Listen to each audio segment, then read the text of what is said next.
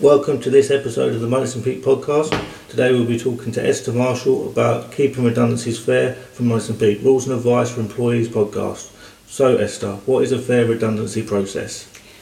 Well, Rob, I think it's really topical that we're discussing redundancies. Um, at the moment, with the current economic crisis, we're seeing lots of redundancies occurring, unfortunately. Um, a fair redundancy process is one in which the employer has given proper consideration to whether redundancies are essential, has consulted with the employees who are potentially affected, um, and has uh, made the proper payments once redundancies have taken effect.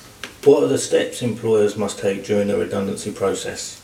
Well, firstly, the employer needs to consider whether this is a genuine redundancy situation.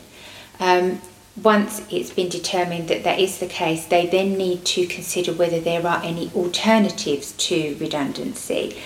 Um, and that might be, for instance, rather than compulsory redundancies, they might think about whether anyone would like to volunteer for redundancy.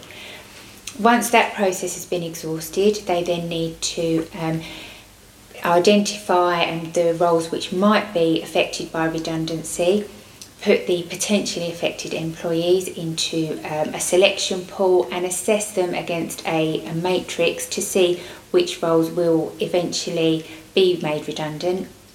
They need to make sure that they consult with the employees the whole way through.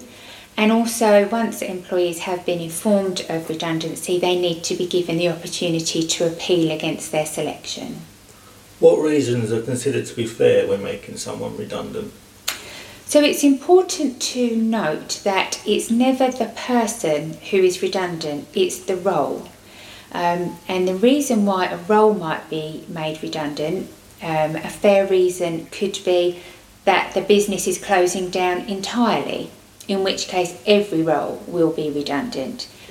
It might be um, what we call a headcount redundancy, which means that the business um, is in financial difficulty, they need to save money, and they're going to do that by reducing headcount. For instance, by um, spreading the work that one role does over several other roles, thereby reducing the headcount. It might be that the business um, has no need whatsoever for a certain type of work to be carried out any longer. That might be because they're going to outsource the work um, or because they're simply shutting down that part of their business. So, those are uh, examples of fair reasons. Thank you, Esther. Could you also explain how much notice employers need to give when making someone redundant? Well, that depends upon the number of redundancies that are going to be made at any one time, and there are different rules for 1 to 19 redundancies, 20 to 99 redundancies, and over 100 redundancies. Um, with the requirements becoming more onerous the greater the number of redundancies. Where it's a low number of redundancies, there is no set amount of time the consultation just needs to be um, long enough so as to be meaningful. And once we get into the higher numbers, there are set um, amounts of time that need to um, be allowed for consulting the employees.